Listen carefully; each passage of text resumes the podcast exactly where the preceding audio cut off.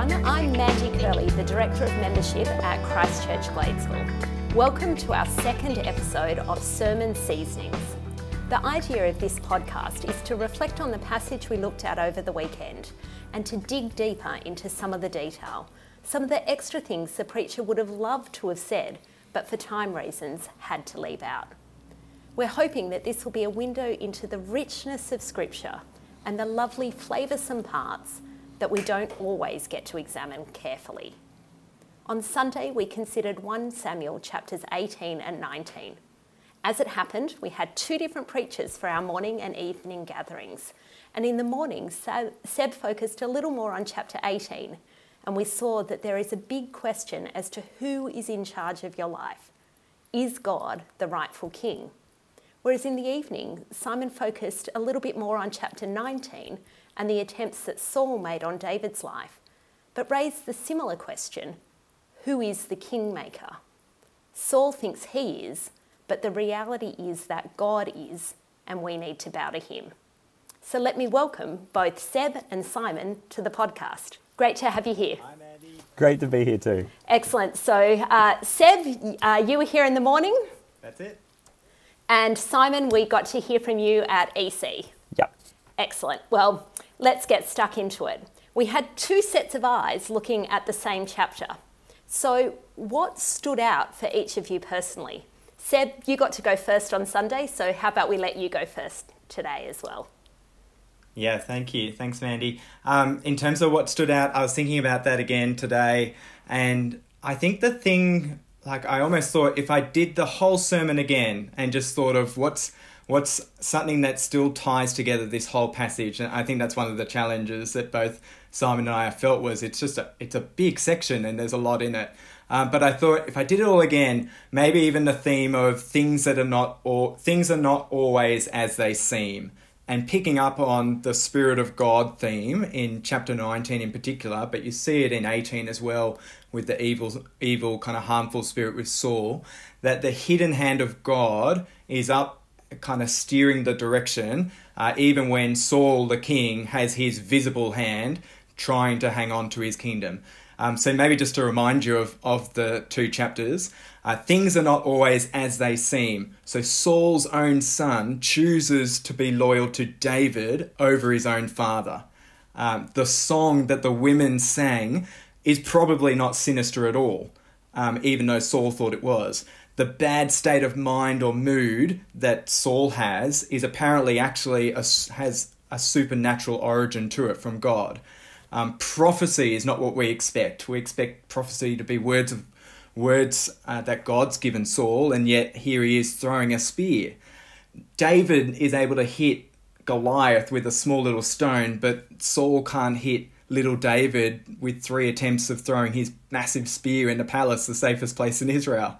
Um, Saul's word to David in 1817 only be valiant and fight the Lord's battles. That's exactly what Saul, uh, it, what David is doing. He's fighting without swords the Lord's battle by not fighting at all.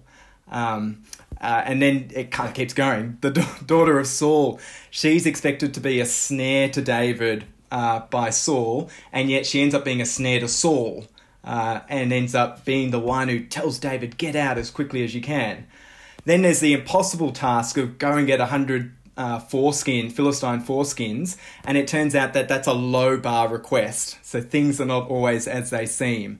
Saul's oath, as the Lord lives, he shall not be put to death, is exactly right. He spoke more truly than he thought. The watch team turned out not to be so great at watching. The lump in David's bed turns out not to be David at all. The three lots of servants of the king end up joining the wrong team in Naioth. The king of Israel's no match for an old man, Samuel, the prophet. And why, the whole thing, why, just shows you that the Spirit of God is at work and things are not always as they seem. So that's what stood out for me over and over again, I suppose. Yeah, and really challenging in that great refreshing way that God's word is new every morning, isn't it? And there's always more for us to, to learn and gather from it. Mm. What about you, Simon? Uh, what really struck you as you prepared this passage? I think what really struck me was the sovereignty of God over both David and Saul's situation, um, and particularly the fact that uh, chapters 18 and 19 seem to function as a little bit of a tipping point. Um, I almost imagined it, um, a bit of a kind of scientific way of thinking about it, um, as a graph with kind of graphing across two diagonal axes crossing, and you can see kind of the rise of David and the decline of Saul. Um, and this is, seems kind of like the point at which they intersect in those four um, incidents in the in the royal household. Um, and, and, really, from that point onwards, it, it's a pretty poor relationship you've got between David and Saul. Um, I think also the kind of there's a there's a really interesting little irony to what's going on in the in the passage, and that we um, as readers have the privilege of picking up that irony in the in the history of it all. In uh, that uh, Saul didn't quite have the privilege of seeing, um, particularly in the way that he brings David into his household. Um, he knows that uh, the kingdom is going to be given to his neighbor. That's that's something that he, he's already been told by Samuel. Um, but he doesn't realize that he's bringing that neighbor, so to speak, into the royal house. And it's only really as, as chapters 18 and 19 progress that he we kind of get watch him realize that. So I think that kind of realization of what's going on and trying to communicate that realization, um, it's a bit of a hackneyed phrase, but the realization of being on the wrong side of history um, that that goes on for Saul is actually a really interesting challenge to us as well. Um, you know, are we realizing as as we come to God's word that, uh, in a sense, humans by themselves are, are, on the wrong side of God's history, um, and it's only because of Jesus that we're brought back onto the right side of it. So, um, yeah, I think that's a, it's just a kind of an interesting little trajectory thinking about the rise of David, the the downfall of Saul, and how these passages kind of sit at that pivot point. Mm. Yeah, that's really helpful, Simon, Simon, as we think about that and think about the way that all of that is encapsulated in, as you said, the sovereignty of God and the way that He is working out His purposes as David ascends and as Saul uh, descends from that position. So, thank you both for sharing with us a bit about how the passage struck you personally. I guess the other thing that we've been doing in this podcast is it's really helpful to hear from each of you something that you would have loved to have included if you had time, but actually had to stay on the cutting room floor. So I thought, given we've got two of you here, that we'll look at a couple each and we'll take turns, but feel free to weigh in on the others if you've got something that you'd like to say. Um, so let's kick off with you, Seb. What did you leave out? Well, I thought uh, a curious link between Simon and I's sermon this uh, past weekend and the last one that we preached in our series in Acts. Um, it was just curious that here we are in the Old Testament and we've got Saul, and he's such a tragic figure in these two chapters. And uh, something that stood out to me was he keeps speaking to himself or thinking to himself. And, and in a sense, he's on show, even though it's him and David. It's really, we're being taken into his interior thinking. And what we see is just a king who's filled with fear and anger and paranoia and torment and murderous thoughts and plotting and ruminating and scheming and distancing himself from getting potential blame and sending and orchestrating and controlling and escalating and taking things into his own hands. And then we kind of throw back to our Acts sermon on Acts chapter 8, where Saul, they're a different Saul, is up against the church, and he's the one who's going door to door trying to put a stop to the gospel spreading. And it's just uh, interesting that between those two passages, behind it all, you have a sovereign God who's achieving his purposes, even when it looks the other way around. Even when it looks as though Saul persecuting the church in Jerusalem's bad news. No, it's actually the means through which the gospel's getting out. Um, and not only that, but it gets better. Like within one chapter's time, where's, where's Saul, New Testament Saul? He's on his face, encountered by the risen, anointed uh, king enthroned and he's having this conversation. And ironically, just like Saul in the Old Testament, he's the one who's going to be used by the Spirit of God to prophesy, to, to be a voice. Um, it's like this ironic twist on the whole thing. But whereas Saul, in a sense, it, it becomes judgment, Saul, New Testament Saul, Paul, becomes transformed by the Spirit of God and in the hands of God is able to be a weapon for the kingdom. And not just that, he ends up jumping out a window as well. So check out 2 Corinthians 11. Uh, that's yeah. Isn't that interesting that comparison together that that's there of those two Sauls who are very very different. Now, Simon, you made an observation uh, a bit earlier of the way that it wasn't just that. Um, yeah, I guess as we think about Saul's daughter, Michal, there's kind of that whole situation of things are not always as they seem, and there's sort of a curiousness to the way that she's used by God. Did you want to share a bit with us about that? Yeah, definitely. I'd love to. Um, I think it's almost, uh, we can always sum it up as Michal's lie that uh, in chapter 19, verse 11, when Saul sends agents to David's house to, to try and kill him, uh, Michal warns David. Um, she does this thing that, that, seems really commendable and that is you know, indicative of her, her fidelity to God's king or God's incoming king. Um, but then Saul asks Michal, Well, why did you deceive me? Why did you send my enemy away, um, allowing him to escape? And she answers him, He said to me, as in David said to me, Let me go. Why should I kill you? um, which is really contra- uh, clearly contradicted by uh, verse 11 and 12. So it's, it's particularly, I think, interesting that she lies there, and then if we track Michal, she, she reappears in 2 Samuel 6. Um, and as David uh, approaches Jerusalem, bringing to the ark, ark into Jerusalem, dancing before it, um, we read that she despised David in her heart. Um, and ultimately, God's pronouncement after that is that she had no child till the day of her death. Um, which particularly at that at any time, but particularly at that time is uh, you know quite a significant pronouncement. Um, so as a figure seems to be this.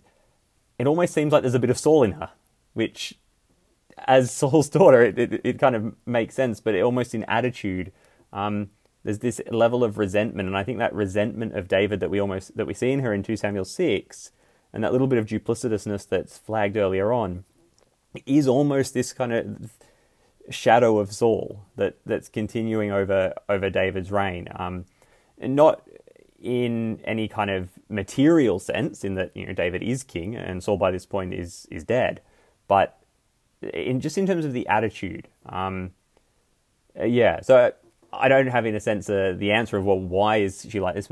Not not something that we're really given because she only just kind of pops in and out. But I think it's an it's an interesting question that while on the surface of it, in chapter 19, her, her attitude seems to be very commendable, and I, I think she's presented in quite a commendable way, um, it doesn't stay that way. She does seem to become quite bitter towards David. Um, yeah, and, and seems to be uh, condemned for that by God. Yeah, and that's a really interesting kind of that that is that seasoning, that extra morsel that's helpful for us to kind of think and reflect on as we wonder about the significance of that and her actions. So thanks for that, Simon. Seb?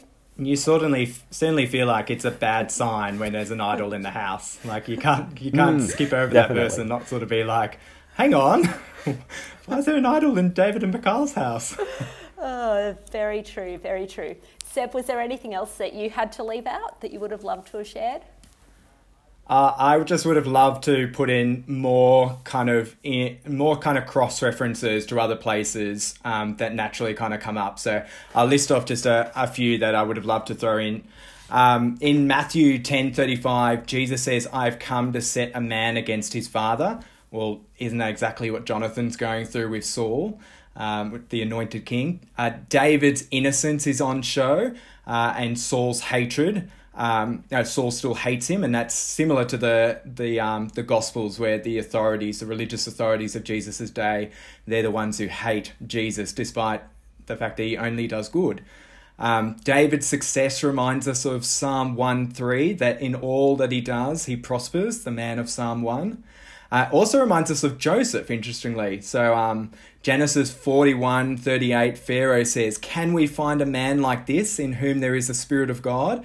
And then he says to Joseph, There's none like you. You shall be over my house. So there's another kind of success story because of the Spirit of God in someone.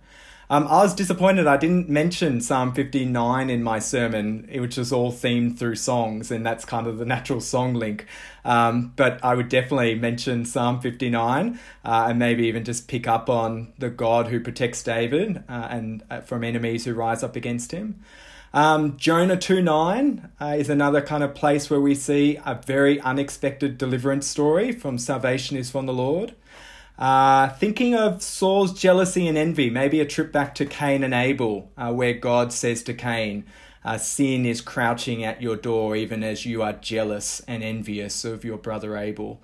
and uh, that's similar for what's going on for Saul as well. Uh, and lastly, um, just the exhaustion of here's the beginning for David, uh, and he's filled with the Spirit, he's anointed as king, and yet tribulations and trials follow. And we're reminded the same was true for Jesus for three years of his life, non-stop opposition. Uh, but Acts 14:22 reminds us the same thing. Through many tribulations, we must enter the kingdom of God too. Mm-hmm. That's really helpful, and I guess we really see there some of the tapestry of Scripture and the way that different stories are woven together and the links between them, um, and the riches of the way that it's all tied together. So, yeah, that's really helpful. What about you, Simon? What else was left behind on the cutting room floor? Um, I think the other kind of uh, big element of the passage that I've loved to have spent more time on uh, is the evil or harmful spirit. Um, so we're introduced to the evil harmful spirit really early on in chapter 18, uh, in the first kind of spearing incident um, where Saul tries to kill David, um, but it, it, persists right through. Um, and then we have the Spirit of God intervene right at the end of chapter chapter 19, um, and Saul's left there, kind of prophesying naked on the ground in, in quite a quite an explicit and, and, in some ways grotesque image of, of this great king, the king like the nations, um, who's there lying on the ground. Um, and to my mind, this is kind of a, a bit of a theme within Scripture, which um, I think we we tend to read through the lens of the Enlightenment. Um, and what I mean by that is that uh, we look at the spiritual, um, and particularly God's intervention in, in, in the physical through the spiritual, um, with a little bit of latent resistance. Um, we grow up being taught that uh, we need things to be observable and physical and measurable. And when we encounter something that's not so measurable uh, in Scripture, whether it be here or thinking back to our you know our time looking at Acts, um, whether it be the work of the Holy Spirit in Acts, we become a little bit uncomfortable with it, and we don't quite know how to handle it. Um, so, particularly in this case with the evil and harmful spirit, uh, we, I think we're thrown off by it. It's almost as if how how could God use an evil spirit to do His work? Um, and doing a bit more digging, that it kind of re- reappears the evil spirit in Judges nine, God sends an evil spirit between Abimelech and the citizens of Shechem. Um, again, the evil spirit doing God's work to bring bring judgment. Um, so I think I think it's an interesting kind of dynamic that exists there. Um, and I, guess a question for reflection, which I'd have liked to have spent more time on, is well, are we looking for any excuse to discount or disprove or minimize God's work in the spiritual and the miraculous in, in His Word, um, because it's something we're uncomfortable with. You know, do we have a kind of inbuilt bias against it? And how might that then be shaping our thinking about passages where God does intervene? Um, because of course God does do the miraculous all the time. You know, He takes people from death to life. He brings gathers people to Himself who are otherwise hostile to Him. Um, so we know He does the miraculous. The the fact that we follow Him is evidence of that. Um, but I think this, when the miraculous appears in the Bible, particularly with explicit reference to spirits, um, we are a bit uh, cautious, possibly, to take God at His word. Mm, yeah, and actually, you've totally anticipated uh, the one question that we had from the floor. So I'll put the question to us, and then I'll get Seb to weigh in on it, and then you can come back as well and help us to keep thinking through that. Because someone uh, wrote in and said, I'm surprised to read an evil spirit from God in 1 Samuel 18, verse 10, and similar in 19, verse 9. Usually, evil spirit is associated with Satan. How are we to think about this? I always thought that God only gave a good spirit, the Holy Spirit. Yeah, I think it's a great question. Um, and whoever's asked it, like spot on. I, I think that's the right response in a sense to be surprised. And one of the great things I think of taking um, whole books of the Bible and going through them chapter at a time, verse by verse, is you kind of just can't skip over the parts that don't neatly fit our system. Um, so I think it is a great question, um, and I think it's a natural thing to wrestle with, and something that I know Simon and I have wrestled with this these past couple of weeks as well. Um, Uh, I'll start with if you were there. I don't know if the person was there at the intro night, but John uh, Woodhouse had some great comments uh, on this uh, little verse that comes up a couple of times. Uh, so I'll start with what he says, and then I'll just add my little bit to it too. Um, he he reckoned that the evil spirit is not so much evil, kind of um, in terms of moral terms, but rather an indication of the misery and the distress and the harm that this spirit or mood will cause Saul. So, kind of thinking Hebrew translation and the translations into English do vary a little, and he's observing that. And his comment is uh, so, evil spirit, in his opinion, is a punishment from God for Saul. Uh, a spirit that is not going to do Saul any good. And in a sense, God has rejected him. Uh, God, has, God has given Saul himself, uh, he's giving him up. Um, so that's that. I found that quite helpful engaging with that. Um, my own view is um, I almost I don't want to flatten out the text. I want to wrestle with well maybe the harder translation is that it is an evil spirit, um, and what we've got to then wrestle with is how can that be? Uh, I think in either case, whether it's evil or harmful, what the author, what Samuel's picking up on is he's throwing not a political lens on the situation, not a psychological lens, but a theological lens, and it serves the purpose to elevate God's sovereign kingly rule over the situation, even over the evil spirits. Um, and so we see that uh, even as Saul's got no control, God has all the control, and He's the one working out His good purposes. And so I think in that sense, um, God in His kingly rule is able to work through even strange ways, bringing about, using the irrationality of evil to bring about self destruction. And so he sends a spirit who's going to do exactly what, uh, what will achieve his purpose. Um, and I think we do actually see that right across the Bible, whether it's the treachery of Joseph's brothers, bringing God's purposes in line, uh, bring um, Abraham's descendants out of famine, uh, whether it's Job's situation, where we see that God sovereignly lets go of the leash to a degree and lets Satan's uh, answers Satan's request to have Job's uh, harm his family, take away his kids, take away his health. Um, we've got to wrestle with that. In that case, Job is not being punished. It's not a judgment, and that's quite clear. Um, but even Acts 4, we see that the gospel itself, the murder of Christ, was according to God's definite plan. And so, whilst all of the moral accountability lay with Herod and Pilate and Gentile soldiers and the peoples of Israel, God was still able to achieve his sovereign purpose in and through that, even though that makes us blow our mind and go, how can God do that, maintain his perfect holiness and goodness, and yet at the same time work it out despite the responsibility of sinful people. Yeah, really helpful reflections. Uh, Simon, did you want to add anything to that? Um, I don't. I don't think there's much to add. Um, apart from that, I think we need to uh, keep in mind that uh, evil spirits or harmful spirits, the spiritual that is opposed to God, um, still recognizes and interacts with God in the sense that James 2 talks about you know, even the demons believe that there is one God. Um, so there is an interaction there, and that we know God is sovereign over both the physical and the spiritual. So it's it's not as if kind of God's sovereign over us, and that's the you know the kingmaker status that that we see uh, in one Samuel eighteen and nineteen. Uh, God is sovereign over the physical and the spiritual. He's sovereign over everything. Um, so the the notion that he could repurpose something that is evil in order to achieve his good purposes, I, I don't think we should necessarily be um, surprised necessarily that he has the power to that. I think we should always be cautious though when we we look, see that and certainly kind of question our own motivations with it. Are, you know, are we twisting something here for our own purposes to try and make you know, evil seem more acceptable, um, or are we actually seeing God? Uh, using evil for good. And he certainly uses human sinfulness to achieve his good purposes. Um, the cross is such uh, an important example of that. Uh, so the fact that he would use a, an evil or harmful spirit to achieve his purposes, I, I don't think it's necessarily um, kind of out of the ballpark um, for the way God works. Uh, but also, I think we need there's it's kind of a double edged sword in that God's achieving His good purposes, but also He's using that as judgment on Saul.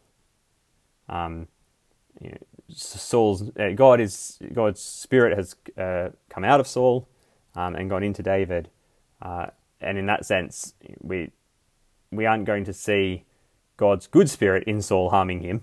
Um, so the fact that it's an evil or a harmful spirit, I think that fits with the fact that Saul has come under God's judgment and is a very clear symbol of Saul being under God's judgment. Um, so that it's it's not kind of equivocal. Um, God's not messing with Saul. Saul is under God's judgment. Yeah, yeah, that's really helpful. Can I say thanks so much to both of you, Seb and Simon, uh, both for your work yesterday uh, and for helping us to dig deeper into the passage today. Uh, it's so great to keep thinking about what God's word says and what it means for us. So that brings us to the end of episode two of Sermon Seasonings. Tune in next week to hear me chat with Dave about 1 Samuel chapters 20 and 22. Bye. See ya.